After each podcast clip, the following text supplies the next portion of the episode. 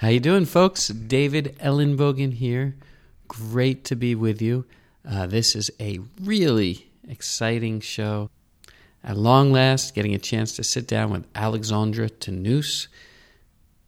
He is uh, on the forefront of sound research, ethnomusicology, an incredible musician in his own right, and he's created a protocol called sound meditation, which thousands and thousands of people have experienced. And the occasion for this conversation is that Alexandre Tannous is, is, on top of all his accomplishments, an extremely generous guy.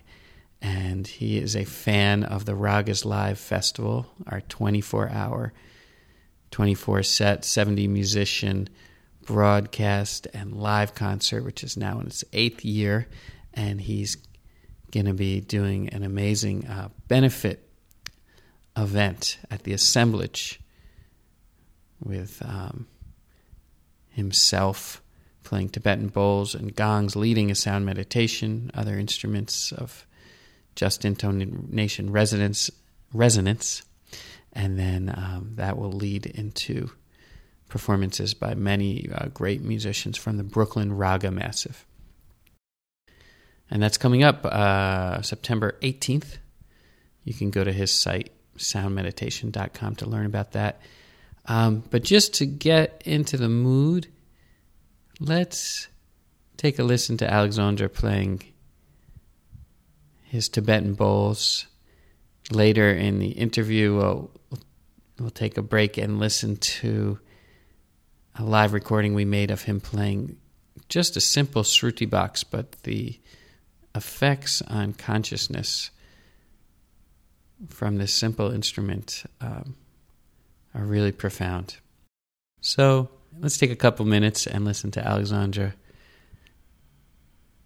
play the singing bowls, and then we'll hang in the Wizard's Lab with Alexandre Tannous.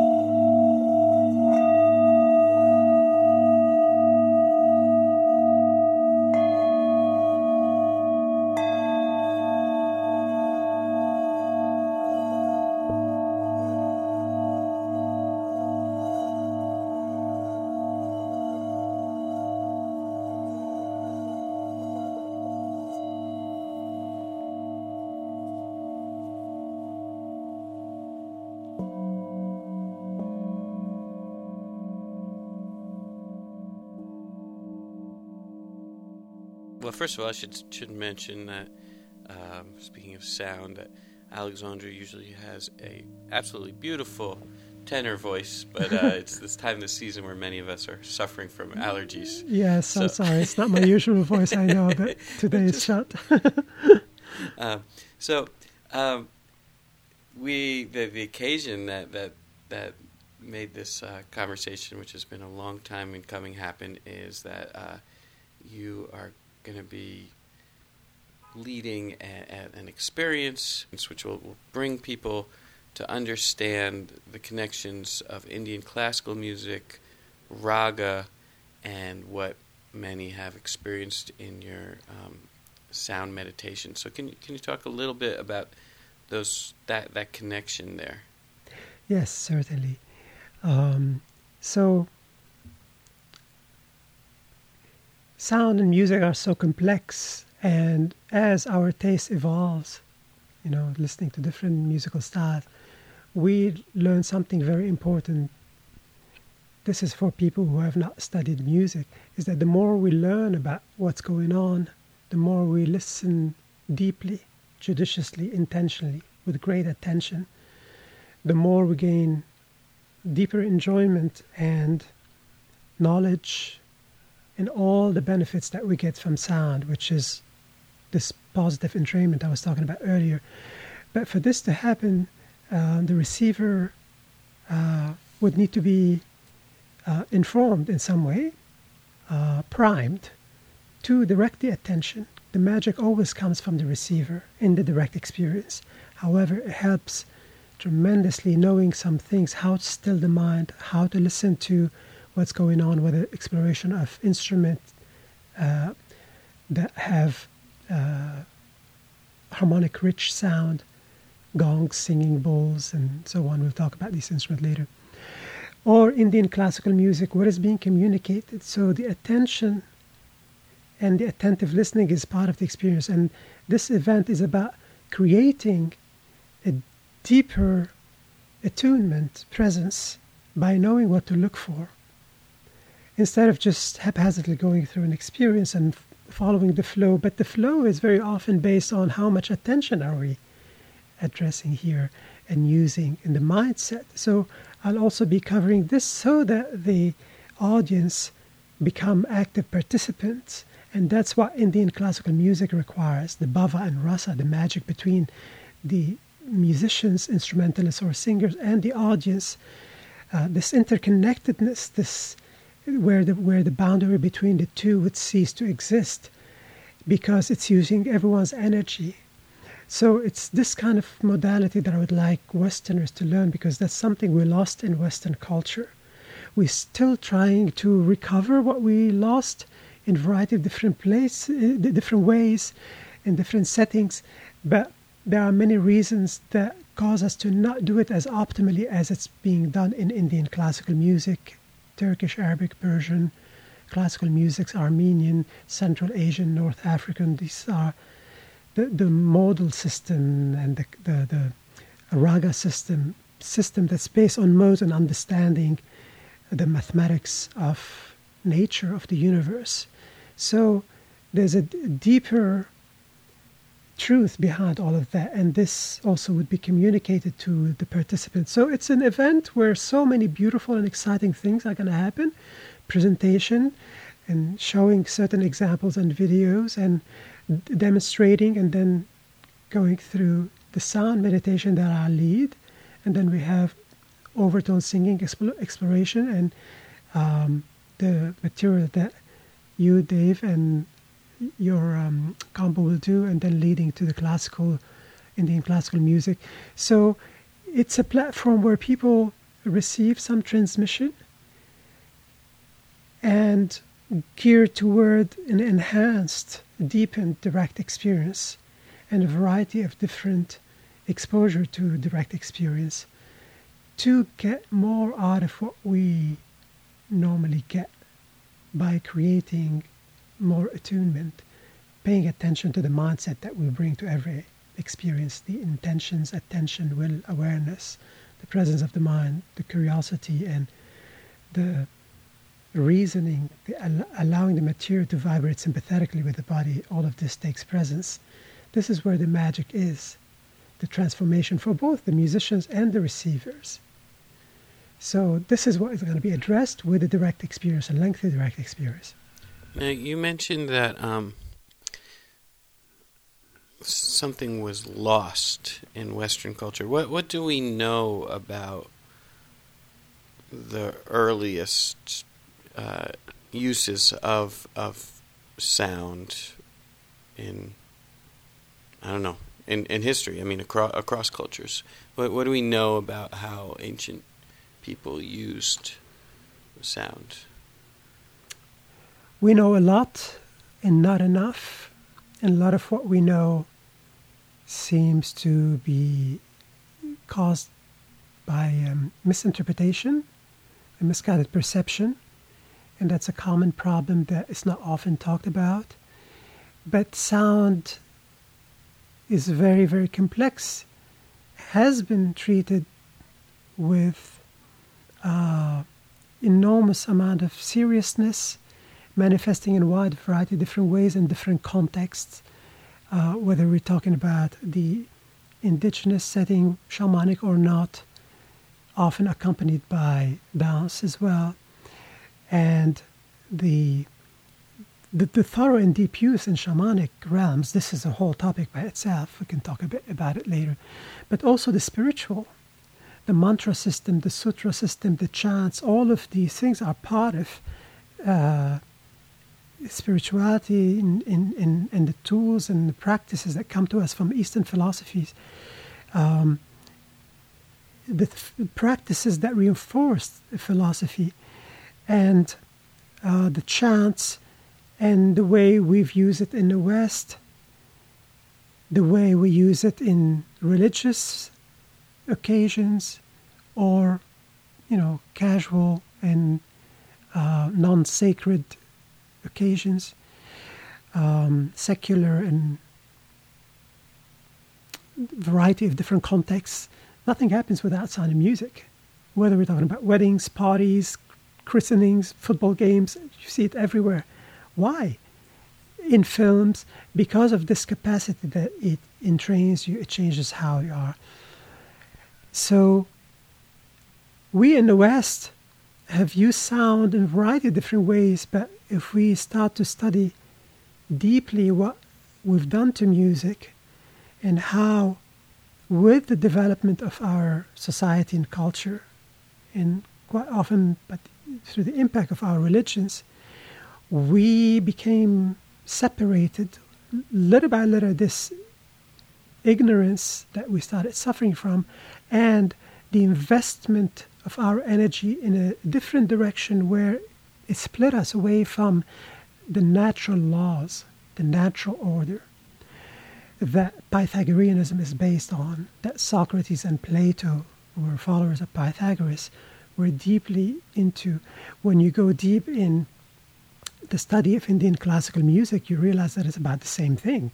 It's about playing music that communicates this intelligence of the natural order that um, manifests to us in wide variety of different ways through art, visual art, or things manifesting with beautiful aesthetics like the result of Fibonacci series, fractal geometry, phi, the golden mean.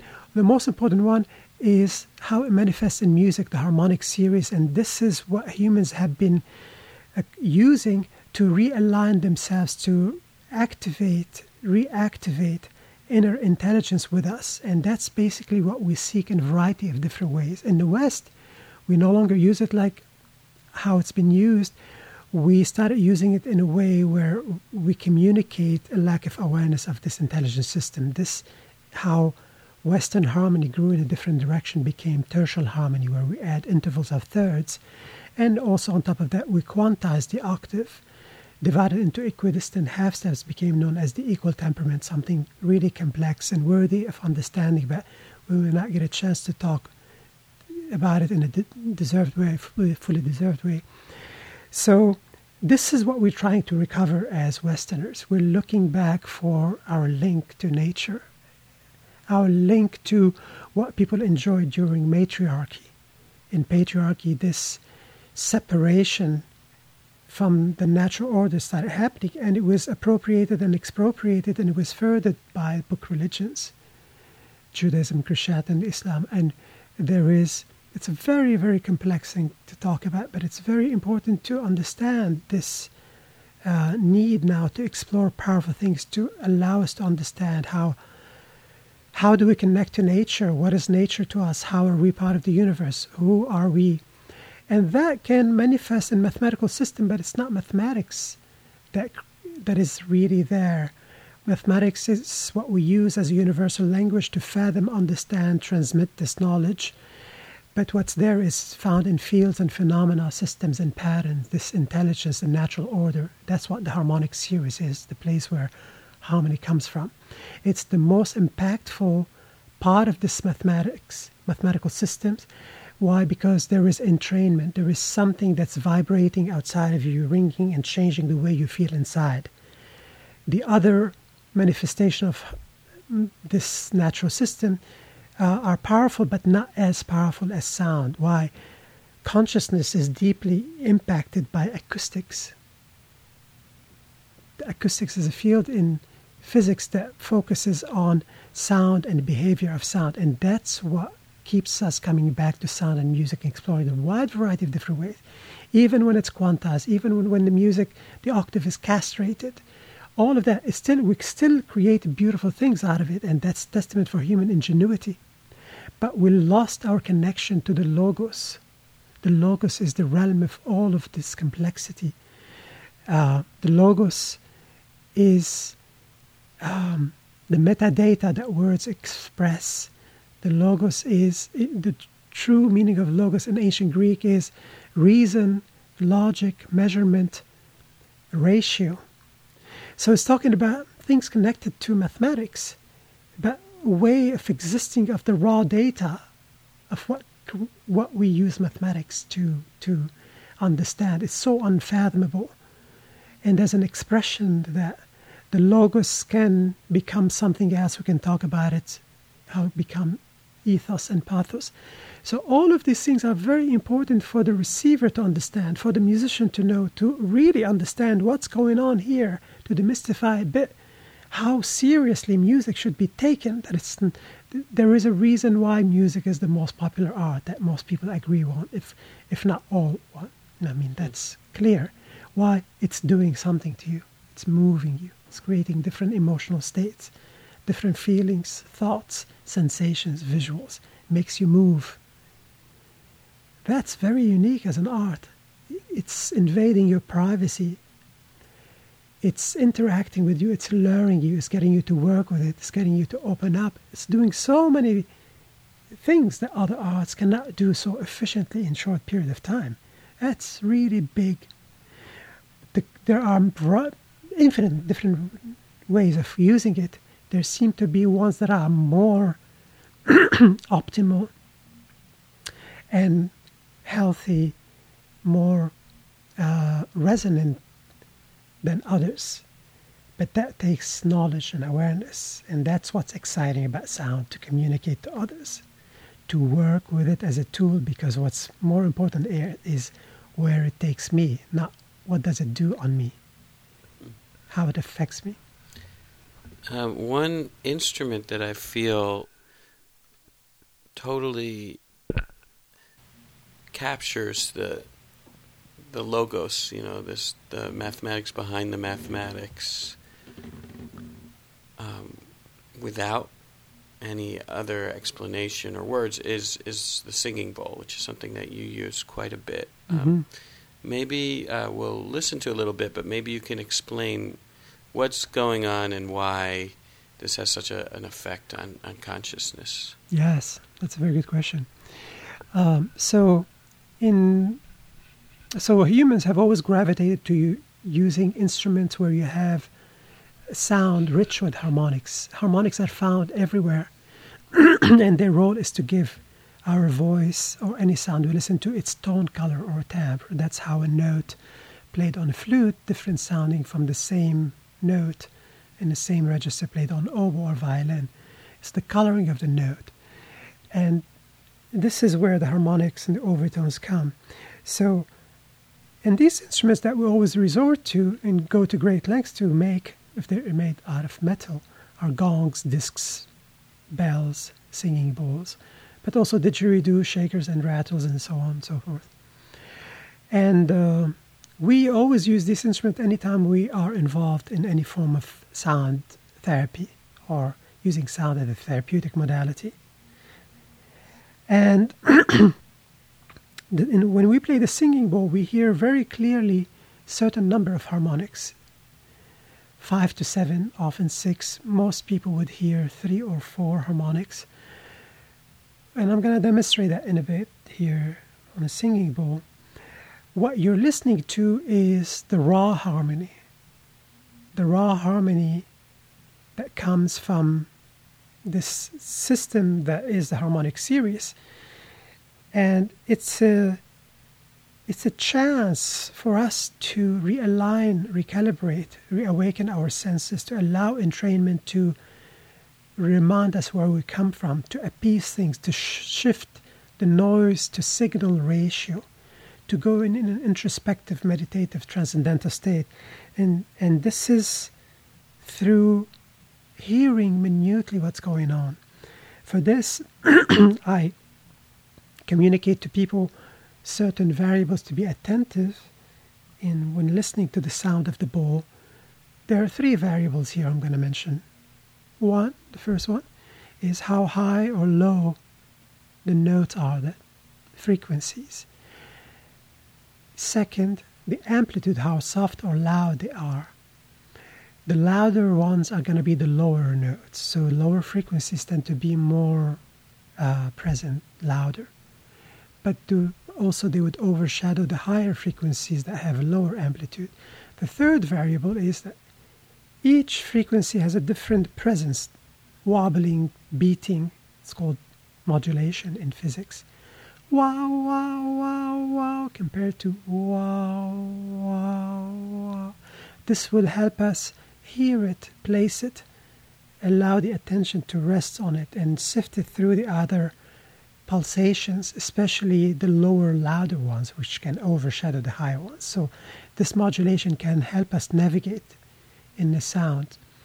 So, I'm going to play it, and uh, for me, to project the lower frequencies, I'm going to play it with the felt side of the mallet, which is made of cotton, and then to project the higher ones, you will uh, I will use the wooden side of the mallet. So you will hear at some points the lower, greater concentration on lower and mid-range harmonics, and then later more projected higher harmonics. All of this is to illustrate to the listener and facilitate the auditory navigation to listen to this. All of this is very important to listen to and look for so that when they listen to the track of singing bowls, multiple singing bowls, each one having certain number of harmonics, what is happening there is that I'm creating an experience by using natural harmonics, natural harmony, the place where the concept of harmony comes from which we measure using mathematics. Mathematics is the place where harmonics come from. It's mathematical ratios, or what we use mathematical ratios to measure. So it's powerful because it tempers the way we perceive reality, creates, promotes reality that's closer to signal than noise. So understanding these things would deepen the experience of the individual in the listening experience. Here's a demonstration on the singing bowl. I'm going to start with the side with the, the cotton side, the felt.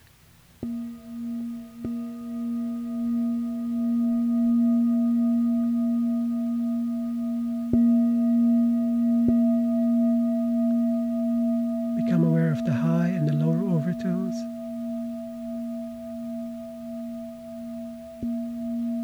The different amplitudes, softness and loudness, and the way they pulsate.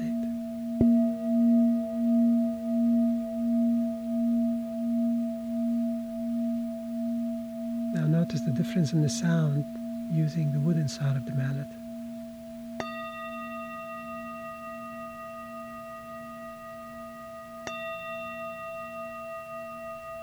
The higher ones are more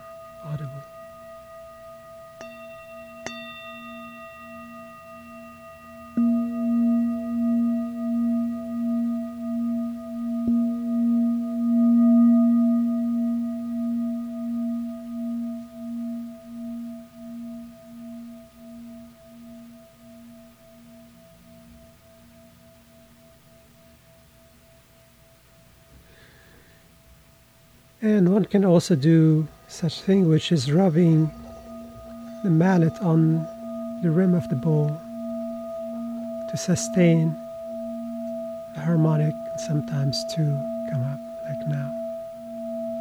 The friction is causing the heating of the molecule of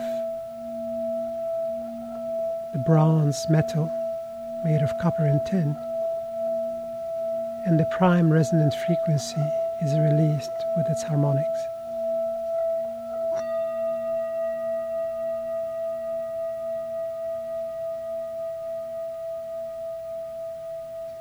So imagine 10 singing bowls of different diameters and sizes are played together, and of course, these bowls are chosen as a set.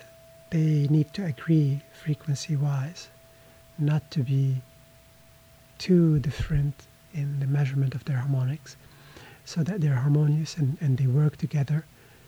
Uh, they create an experience with different clouds of harmonies, different alignment of notes which create harmony, but in the raw version of harmony, not the calibrated. And that's what the singing bowl experience is about. Just listen and keep your mind coming back, bring your mind back to the sound if it wanders, and it will wander. And just listen with no judgment.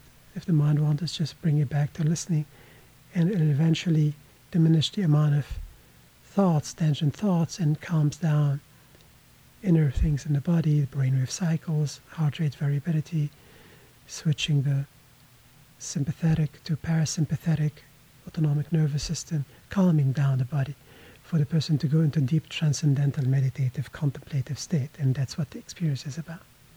All right let's let's go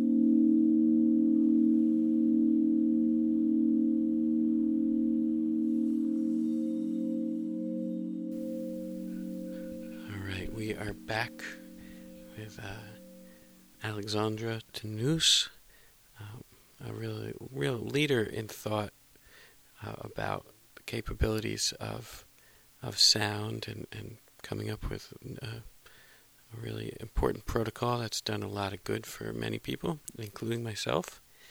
And one of the things that uh, sets you apart from a, a, lot of the people who are working in this field is that um, you have taken the uh, energy to separate the hui, of which there's quite a bit.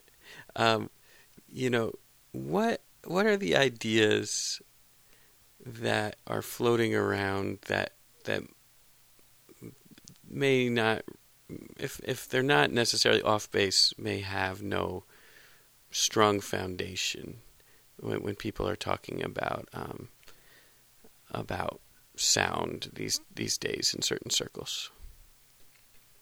Yeah, before this is a very good question. Uh, before we talk about it, it's important to mention that uh, sound is so complex. It accommodates a very wide variety of different ways of handling it and uh, working with it, from the very, very serious to the amateurish. And um, it's very hard to handle. It's a very powerful tool. And as humans, going through what we're going through right now, major period in human consciousness, because what's going on in the world is a really a consciousness crisis, not just a problem in the world. So it's reflecting what's going on inside of us. So it's, it's important to understand how we can sometimes mishandle very powerful tools. It's the hardest thing for a human being to handle energy, power. So sound is one of them. It's the ultimate one. um, so, and uh, the power that the, the, the, facilitator experiences, how it impacts people, can cause them to not further investigate this and learn about it. And by doing that, the passion that people have starts start to fuel um, certain um, hindrance that comes from the ego. Ego inflation affects everyone. Presidents and, and uh, people in law enforcement and politicians, people in religion, so on and so forth. So it's uh, it's uh, important to understand that the human condition needs to be addressed differently with, with compassion and, and and understanding and to bring awareness and for people not to take it personally when they hear something like this, but to always look for an ameliorated way of treating sound because we really don't have time to meander so much. But unfortunately, these things happen. Ego inflation can cause spiritual materialism, spiritual bypassing, pathological altruism, narcissistic spirituality, and and uh, all of these things we need to pay attention to so that we're not misguided by our own ego without us knowing that. And when others tell us about it, we don't know what they're talking about, or we feel defensive because part of us feel guilty. So this is a gray area. It's not often addressed. It happens a lot in sound, but I always try to lead by example, raise the standard, because people who are so excited about sound, when they realize that what they're doing is already powerful, they start to create in their head um, reasoning and theories, or they take commonly transmitted ones. And often these commonly these common truths you found about sound are not real truth. They're being circulated out from more disinformation and misinformation. The difference between the two is misinformation is something that's transmitted without people not meaning any harm, any misguidedness, all this. Disinformation is something put out there that's wrong on purpose or could be real but not as important as the other one to split consciousness, to misguide people. So this is why it's important to give this little background behind this before we address these things so that people understand things in context. What are some of the what I personally believe to be hooey stuff and woo-woo, you know, keep in mind sound has a very deeply esoteric side or called deeply complex that exists in sound, but not the reductionist one, not the, the, the, the superficial new agey aspect of that or pop spirituality or unconfirmed rumors and wishful thinking. That's what I call. Some of these things are that 432 hertz is more important than 440 hertz as a frequency to start the tuning of any instrument on. Maybe, maybe not. We don't know. We need more research. But and that certainly addresses certain mathematical aspects. But what no one is talking about, and this is what I want to address, is the more important aspect, which is equal temperament or non-equal temperament. Because what I was talking earlier is about us creating separation from nature a system that's kind of kind of like the GMO of the octave, adjusting things, ameliorating on what nature provided, and doing it in a way for us to improve on things. Let's keep in mind that harmony in the West is functional harmony, is harmony that's not very very close to the natural harmony where it came from, but it's close enough to make it work for us. And we created a lot of amazing things, but in the process something happened. We were not aware of the consequences of such step. So it's very important to realize that um, this equal temperament versus non-equal temperament that addresses what is happening in the notes, not on what note am I starting the tuning in. It's what is the backbone, the whole structure of the performance that changes it all together. Either one that's closer to signal or seeing crystal clear with the right sharpness or one that's more fuzzy with less 2020 vision. Think about this on the physical, emotional, mental, spiritual, energetic levels, all together. That's what we're talking about. That's far more important than 440 versus 432. This doesn't mean, if we promote this as more important, it doesn't mean that 432 versus 440 is not worthy of scrutiny. Yes, but not deserve the spotlight because we're not giving attention to the more worthy stuff. I do care about people understanding this, and then the choice is there whether to perpetuate this obsession with 432 versus 440 or to look into equal temperament versus non-equal because not a lot of people are talking about that we need people to understand if people want to go deeper into this they can check out a book really great book about it is is called uh, how equal temperament uh, ruined harmony and why you should care um, so um, another thing is the association of specific notes to specific chakras, the correlation of C to the root chakra all the way up to the seventh. There is no evidence. First of all, let's just mention that there isn't only the seven chakra system. There are many other systems that somehow Westerners are stuck on the seven chakra system. Chakras are very important to understand and to understand correctly, not what people think of. Um, so there are various things that are not really worthy of attention or wrong that people don't uh, question. They're not exercising the right kind of skepticism.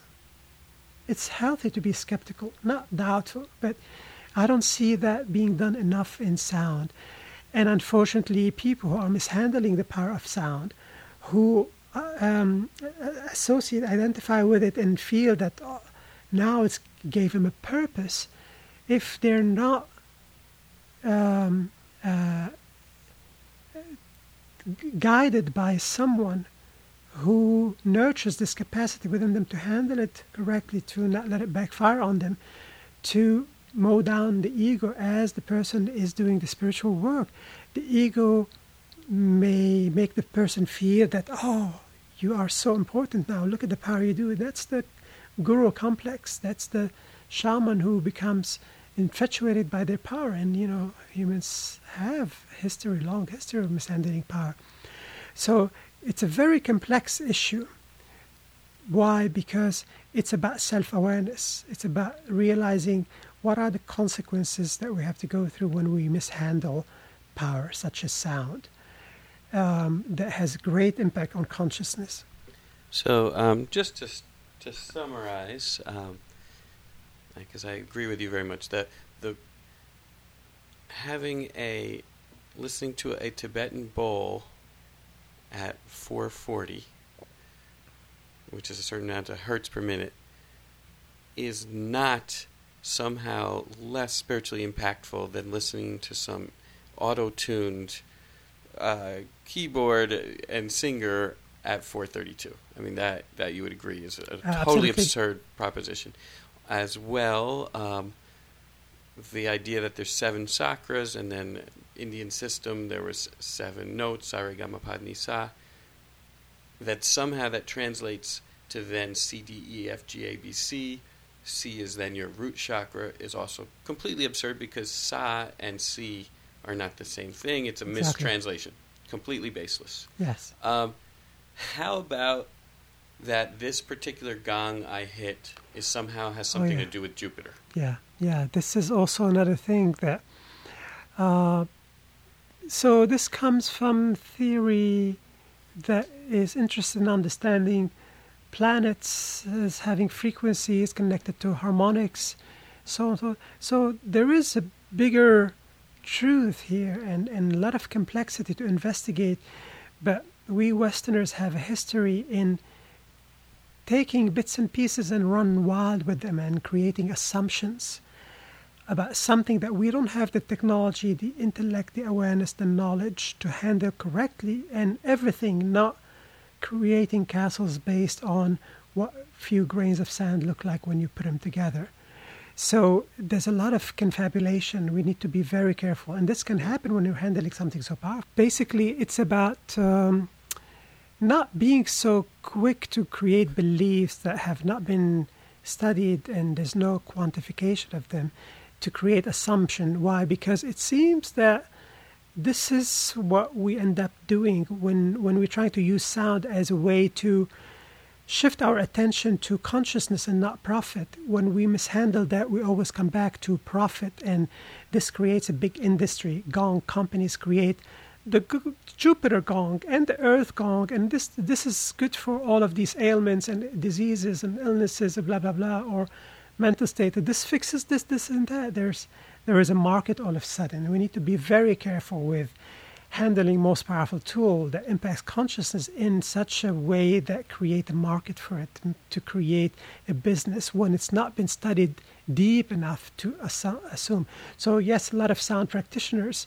I like to call myself a sound practitioner uh, and not a sound healer. Some sound healer is miscommunicating something or communicating something else. Uh, it's very important for sound practitioners to be aware that no, you can buy it for the sound and the beauty of sound. And I do have some planetary gongs. I like them based on the sound, but I don't pay attention to this frequency. This harmonic series is creating the harmonics that can treat these specific ailments. No, I don't use it like that. I use it based on just different ethos and pathos. Now that being said, there are have been some remarkable discoveries about um, sound treating particular ailments. Maybe maybe you could talk about that. Mm-hmm. Oh yes. so sound uh, music. Well, of course, there's music therapy, a field that has been uh, in use in a s- s- not too serious level since the mid 1900s, and um and there has been also uh, interest in sound by different people. Rife is one, Professor Rife, who uh, investigated sound and the relationship between frequencies and uh, diseases, uh, but in a more carefully studied way, not play gong, because here we're talking about very high frequencies and very complex, where the, the, the harmonic spectrum, the frequency, the ultrasound aspect well beyond the threshold of our hearing. There are so many variables treated differently than just playing a gong. And then, um, yes, building on Rife's uh, study, uh, there is this uh, professor um, called Anthony Holland. He gave a TEDx talk, um, showed how specific frequency actually is not just frequency, a mathematical uh, ratio or the, the, the, the interval between two frequencies going from the fundamental tone to the 11th harmonic.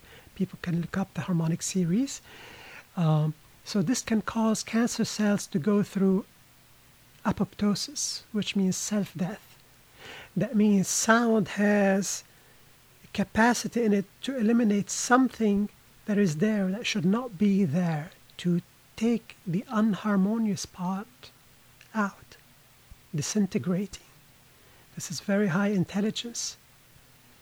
So there are studies with how now physicians can clear out the amyloid plaque and clearing out uh, uh, this plaque, plaque that forms around neurons and obstruct people from uh, having their memories. And now you can clear it out. People, people with dementia can get back their memories. And so there's sound can levitate things. Sound is also can be the most destructive force. You can break things apart by tapping into the prime resonant frequency. Nikola Tesla said, "Give me the prime resonant frequency of Earth, and I can split it in pieces." He also said, if you want to understand the universe, think in terms of frequency, vibration, and energy. And sound is all three at once, and nothing but that. So we're dealing with very, very powerful tool. We need to treat it in a better handling and with, with respect, with interest to understand how much can, how else can it serve consciousness? Because so far it has served consciousness. We need, we need to handle it correctly, and that is also through music because music is impacting us in form of entrainment. So if we're listening to musical style of specific kind of music that's not rich with everything that needs to happen in it, we can be impacting the neuroplasticity of the brain, which means that the brain is being impacted by repeated experience. The brain becomes the result of a repeated experience, doing something over and over. It can sh- shift how powerful let's call it computer is or how meek it can be. Through what? Through so many different things we've been talking about, and they're very complex and they deserve the attention.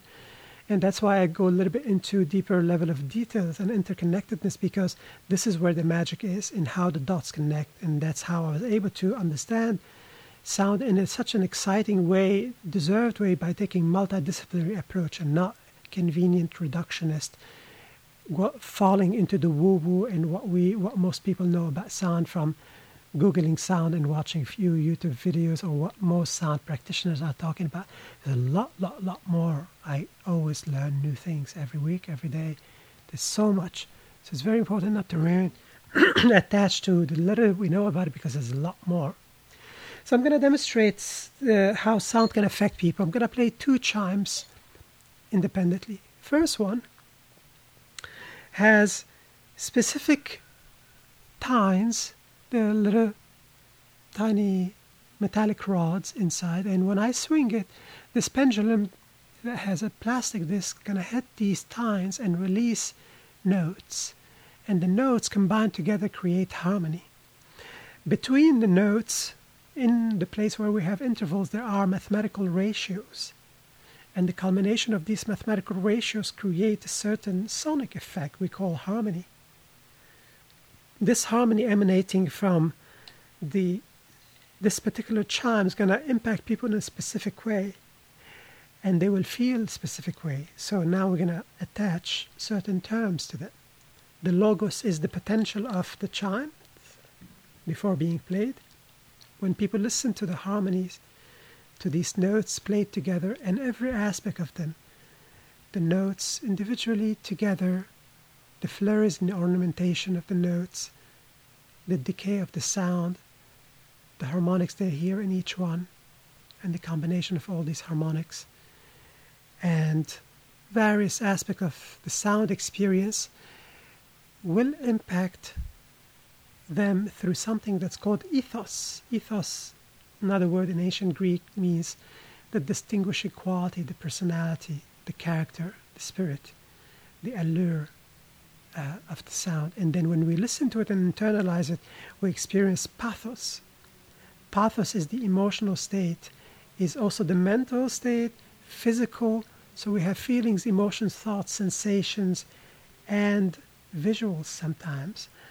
I don't define pathos as being something only connected to lament, a sense of lament and nostalgia. I feel it's the full spectrum, everything that's created inside of us.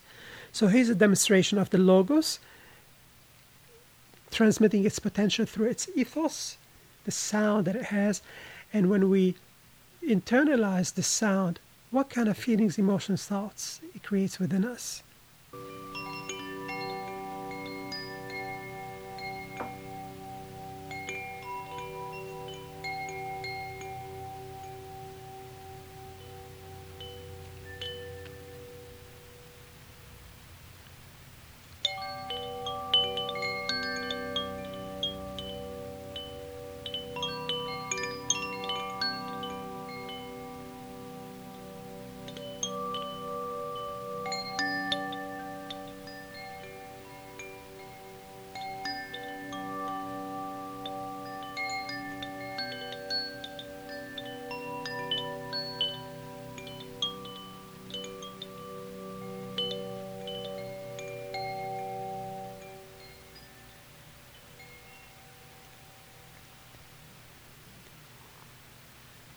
People generally describe what they experience when playing these chimes.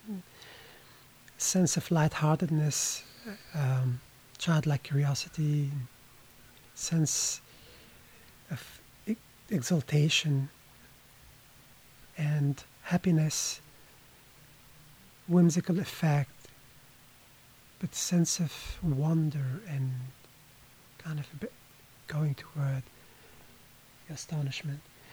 The second chimes, so basically the sound translating into these emotions is the pathos and the, sorry, the ethos and pathos. Second chimes would have a different effect. I'm gonna play it same. I'd like people to listen attentively to every aspect and just be in the experience, paying attention and not resorting to quickly think, but more feel. Go where the sound is leading you to through the physics of the sound. It's not about an intellectualization, but having the mental awareness to be present, attentive, not having to label things quickly or succumb to the wandering mind and pursue thoughts. And listening to it in the background, no, listen to it as a foreground and only that. And if the mind wanders, which it would, just bring it back to the sound very simply.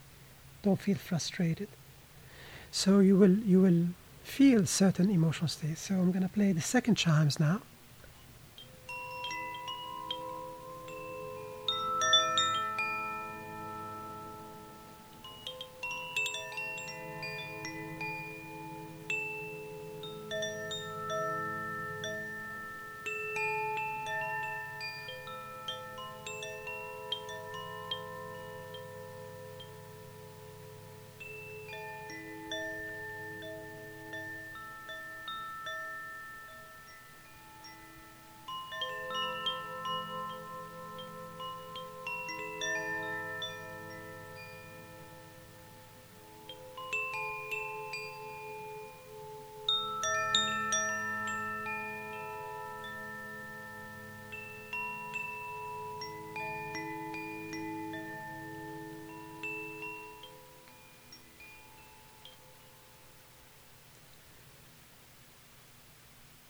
Pathos that people feel from these charms is more sense of yearning, sense of nostalgia, um, self-reflection, introspective, contemplative state, uh, going inward, um, healing sadness, addressing something that has lament, sadness attached to it, and the discovery of it once again brings healing, brings relief a gentle relief.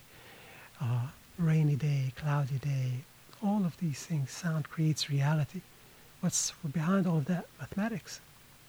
What we use mathematics to understand. So this is how the raga system works. Whether on the listening, the handling, and the, how people are affected by it, and not having to do something intellectual by just sitting and being with it, and paying attention to the natural manifestation of the self on all levels mental, emotional, physical, energetic, and spiritual. And the ways being explored by the musician.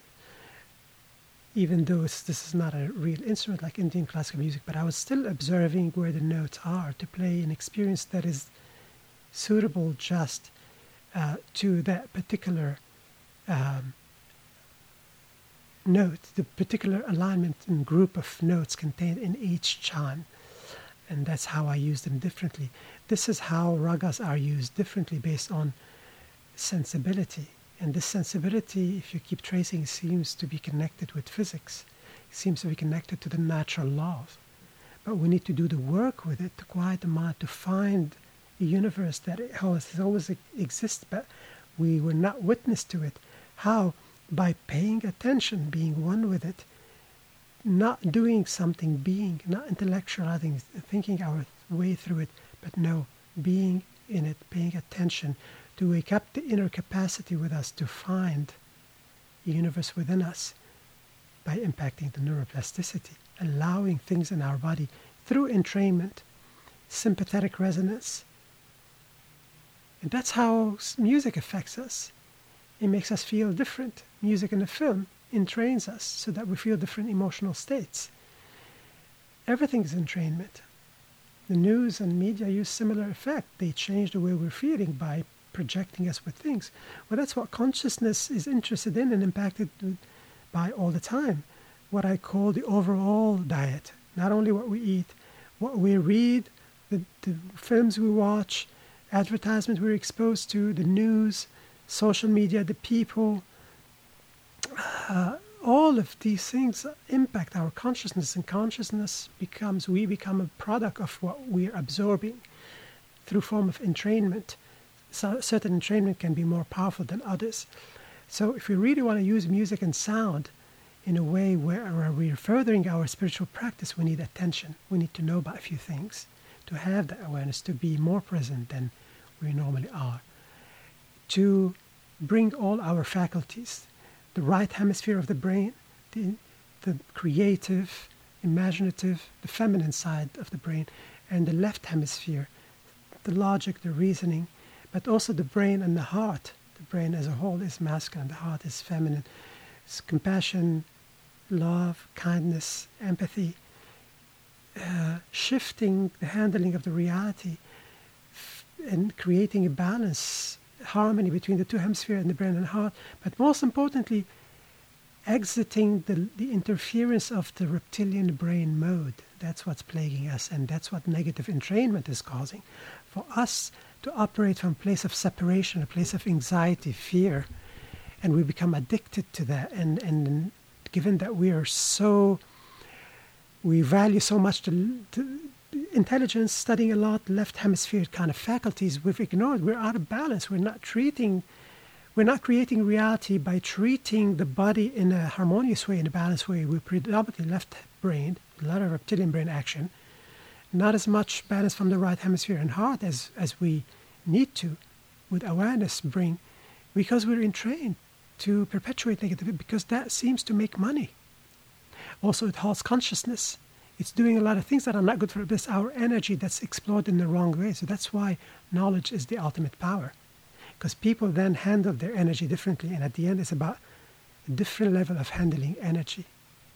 It's energy management. It's being economical. How to handle our energy differently. Our uh, the mindset intention attention will awareness curiosity presence of the mind but also the way we're using the faculties of the mind meditative state, contemplative or introspective or mindful, in how we're handling our actions that are the result of what goes on in the mind, what we perceive. And that seems to be taking us through misguided perception. We got lost by creating a system that focuses on profit over consciousness along the run because of this ignorance and the directing as well. There is also a bit of agenda behind it and propaganda and not only misguided perception and, and ignorance. There is both. It's predominantly ignorance, but there is a hand seems to be working behind that. I'm not going to get into this now, mm. but it's really fascinating to go deep into it and not to follow the conspiracy theories that are widely known there because, yeah, some of them are wrong, but some of them are true. But one needs to be careful once one addresses this esoteric occult side of reality and that's coming out in a variety of different sides. Even you know, people talking about Matrix, you know, Elon Musk and others.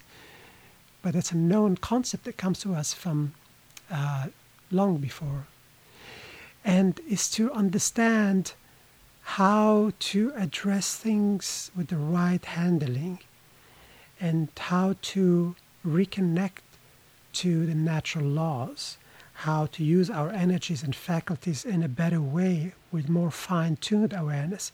That's the only thing that's going to save us. All right, here is a great point to take a break and listen to Alexandre play the Sruti box live. Such a simple instrument, but he gets so much out of it. And notice how you feel after you listen to five minutes of this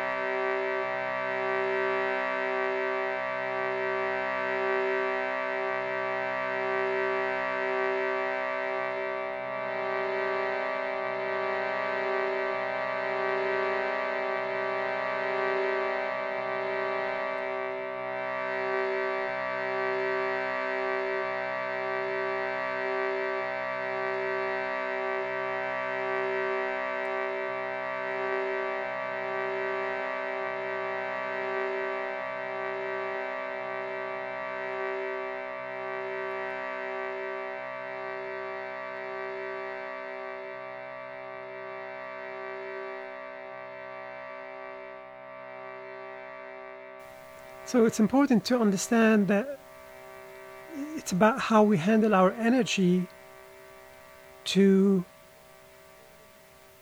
uh, r- bring back our connection to logos, to our understanding and live in harmony, understand how to recognize and work with the natural laws.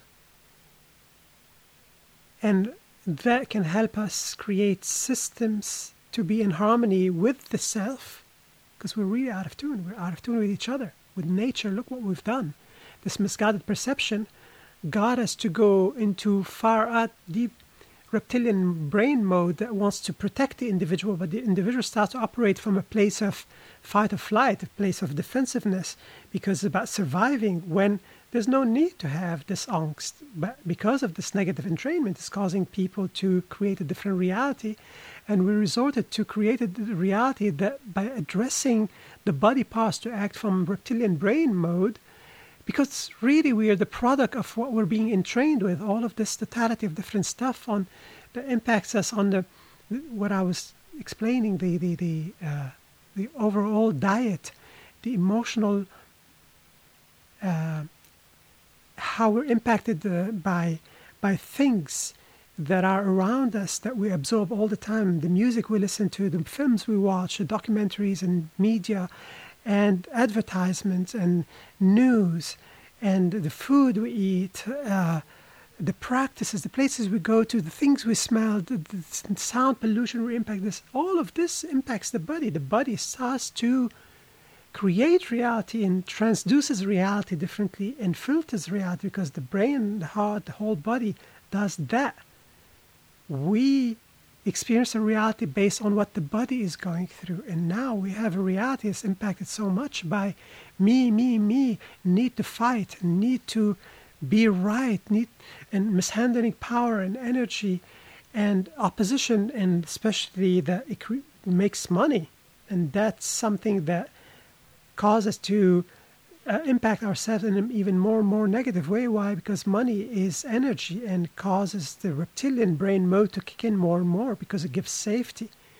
When we're operating from place of scarcity, of fear, of uh, need to defend the self, even when there's no need to defend, then reality is going to be different when you multiply that by 7.8 billion people to various levels, and especially those who are impacting people the most, people who have created reality for others. First, nobilities and royalties, and then religions came, book religions, and then the bankers in, in even going back to medieval Italy, in Florence and Venice, the, the Medicis, the Albizi's and Pazzi's and so on, and Venice bankers.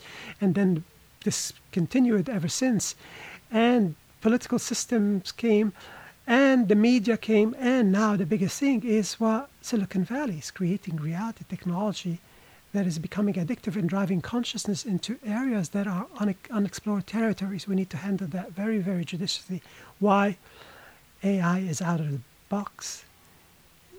This is now entrapping us in systems that will separate us forever from the logos, from our connection to nature. But at the same time, you find a lot of need people, as they wake up, this fork in the road that we're encountering is causing a lot of people to be interested in um, permaculture and organic farming and no GMOs and meditation and working with sound and shamanism and psychedelic research and yoga and uh, all of this. But on the counterpart is the people are furthering and their followers furthering the transhumanistic agenda those who are following blindly, accepting it, re- thinking that this is a good evolution to consciousness. No, no, no, we need to be super careful because there's so much scientific materialism and hegemony by science. God knows. I mean, you know, it's clear that scientists are the new priesthoods. They drive in reality into uncharted territories. So, um, this is what Zoroastrianism d- described as the Ahriman Ahriman is the evil twin of Christ consciousness. Also, Rudolf Steiner talked so much about it is that at one point in the future, and sure enough, here it is, uh, humanity consciousness will be tempted in exploring a type of consciousness that's not real consciousness that comes from carbon, from technology. and it's it's from that that the concept of parasite, matrix, simulation, holographic reality, all these various terms we hear about.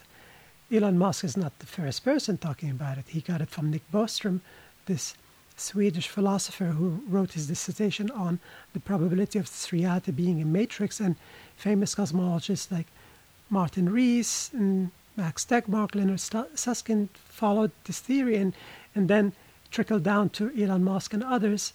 But you know, the matrix that came out, and this is also something that is much older than the current few years. Goes back to the Gnostics taught us about such a concept. They called it the archons. Native uh, Americans called it Wetiko. Native Indian uh, Kahuna shamans called it Ipe. Uh, the Aurobindo called it occult hostile forces. Gurdjieff called it the evil magician. In Sufism, it's called shaitan, plural shayateen. Arabic folklore is called jinn, where genie comes from. So maybe it's time to give this some attention that there's some sort of parasite that impacts consciousness that we need to become aware of that creates this misguided perception, us being misguided by our own exploration of our feelings, emotions, thoughts, and we become addicted to negative stuff. People suffer so much from sentiments of guilt, shame, sadness, uh, fear, anger. They're so static, it's hard to pull away from. This, this is basically what causes the, the need to heal from that. So it's a very, very complex problem that we need to address on all layers to be able to be involved in this healing, that sound, and all of these other systems we're using to wake the self up, to bring a feeling of uh, therapy, healing, rehabilitation, education, nurturing, revitalization, regeneration, and revealing to the nature of consciousness. That's what we're seeking. Sound seems to be the most powerful one of all, but it's one that cannot be used as someone using to the other. The other needs to be involved. That's what's going to change everything. So that's why I talk about these variety of different things because the issue is very complex, deserves and, and, and begs for more scrutiny and, and seriousness. We need to be serious in the working with sound and to inform others, to create this feeling, the feeling of awareness. That's what I like to bring awareness to others is how to make something else out of it that's uh, that brings back harmony. We lost harmony. We lost our connection to logos. Community is harmony. Plato's work, The Republic, is all about how you can use sound to change the mindset of people, the ethos and pathos, with specific mode. There's a great book about this as musical structures in Plato's dialogues. They were Pythagoreans. They work from these ideals.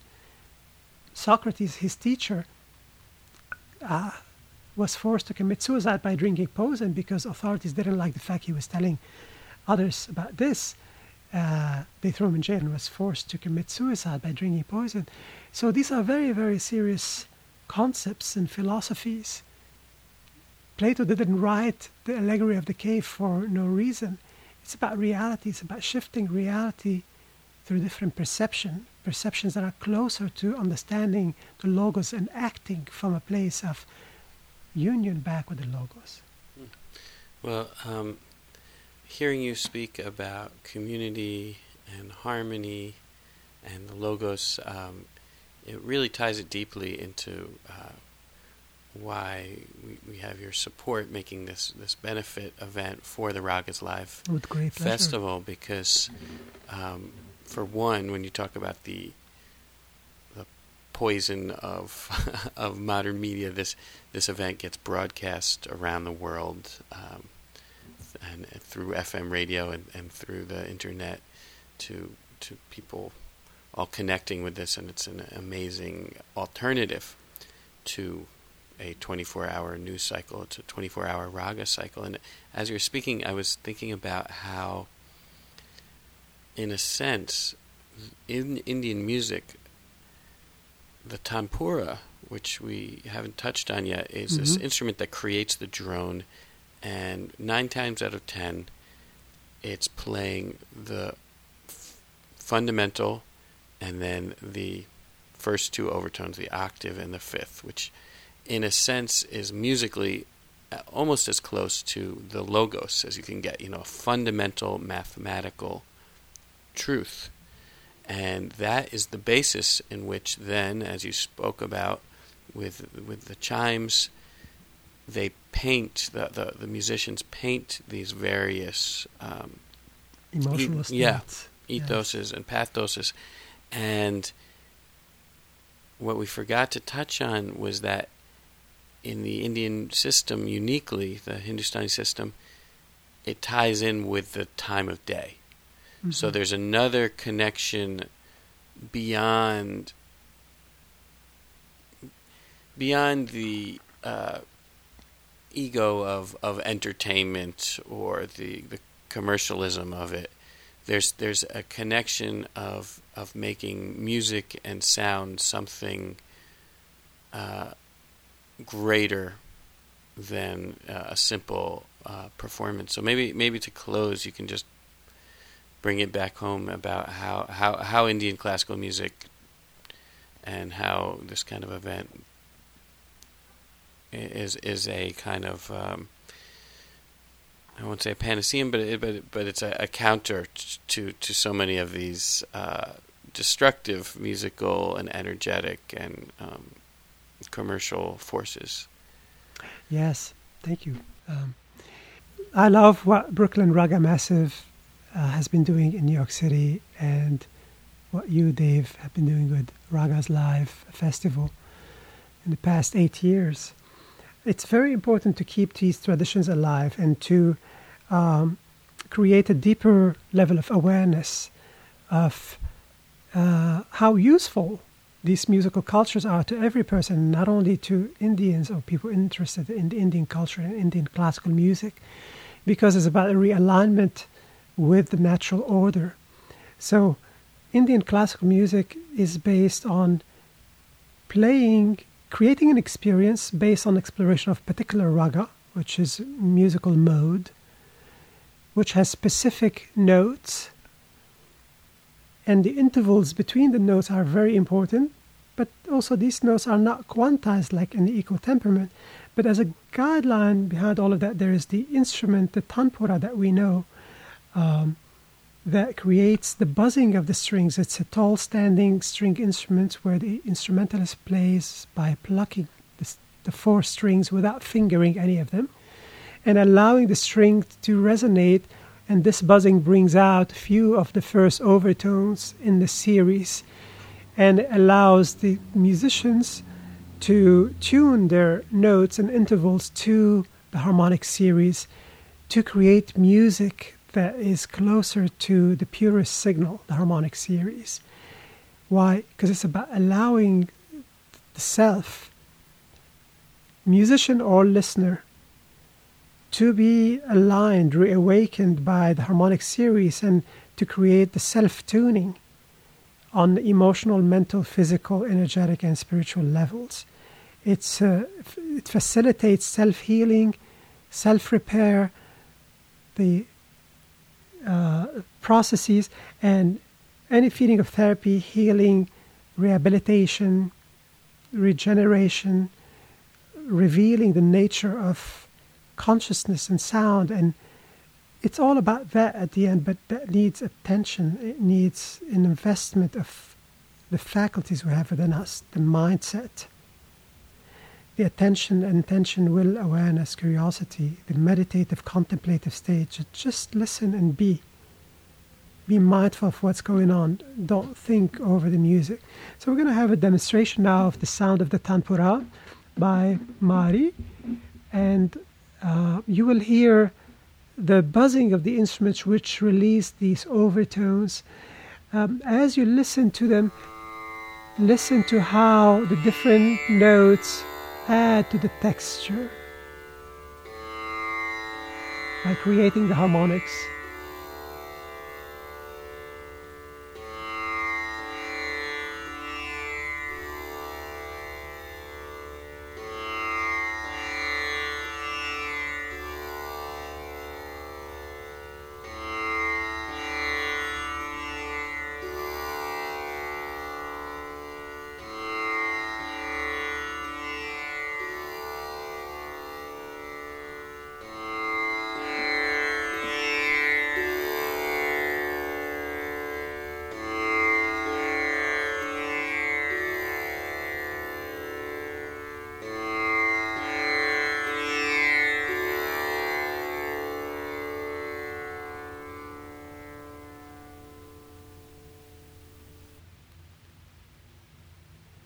So being present in the experience would allow the individual to experience the instrument in a more powerful way because not all the harmonics are captured by the microphone and transmitted. Um, it's important to receive this experience, if possible, in person to experience the full range of the harmonics, the complexity in the sound that cannot be captured, even even in analog recording. Analog can capture more than digital, but here the detriment is that the microphone is unable to capture all the harmonics. But it's about really witnessing, it's about being in that state and remembering.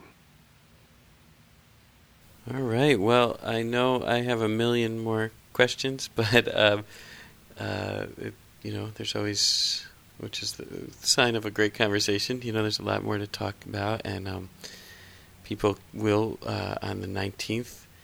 I'm sorry, the 18th of, of September, they can come and hear a talk with Alexandre on these top many topics, and then the format is he will be um, conducting one of his sound meditations, a more abbreviated form that will then be augmented by some spectacular musicians, including Arun Ramamurthy on violin, Neil Murgai on overtone singing, uh, myself doing uh, overtone, just intonation, guitar loops, uh, Mari Tanaka on tanpura, and Aaron Hansen and the uh, really uh, wonderful sitarist Indrajit Roy Chattery. Um, so it's going to be a really, really special evening, and then that uh, special benefit event is really what makes uh, Ragas Live Festival on October 19th and 20th possible. So we hope to see you at one or both. And um, Alexandre, thank you so much for all you do and um, all the many people you help uh, on their behalf. Uh, I just want to say you. thanks Great again. Pleasure. Thank you. Thank you very much, Dave. All right.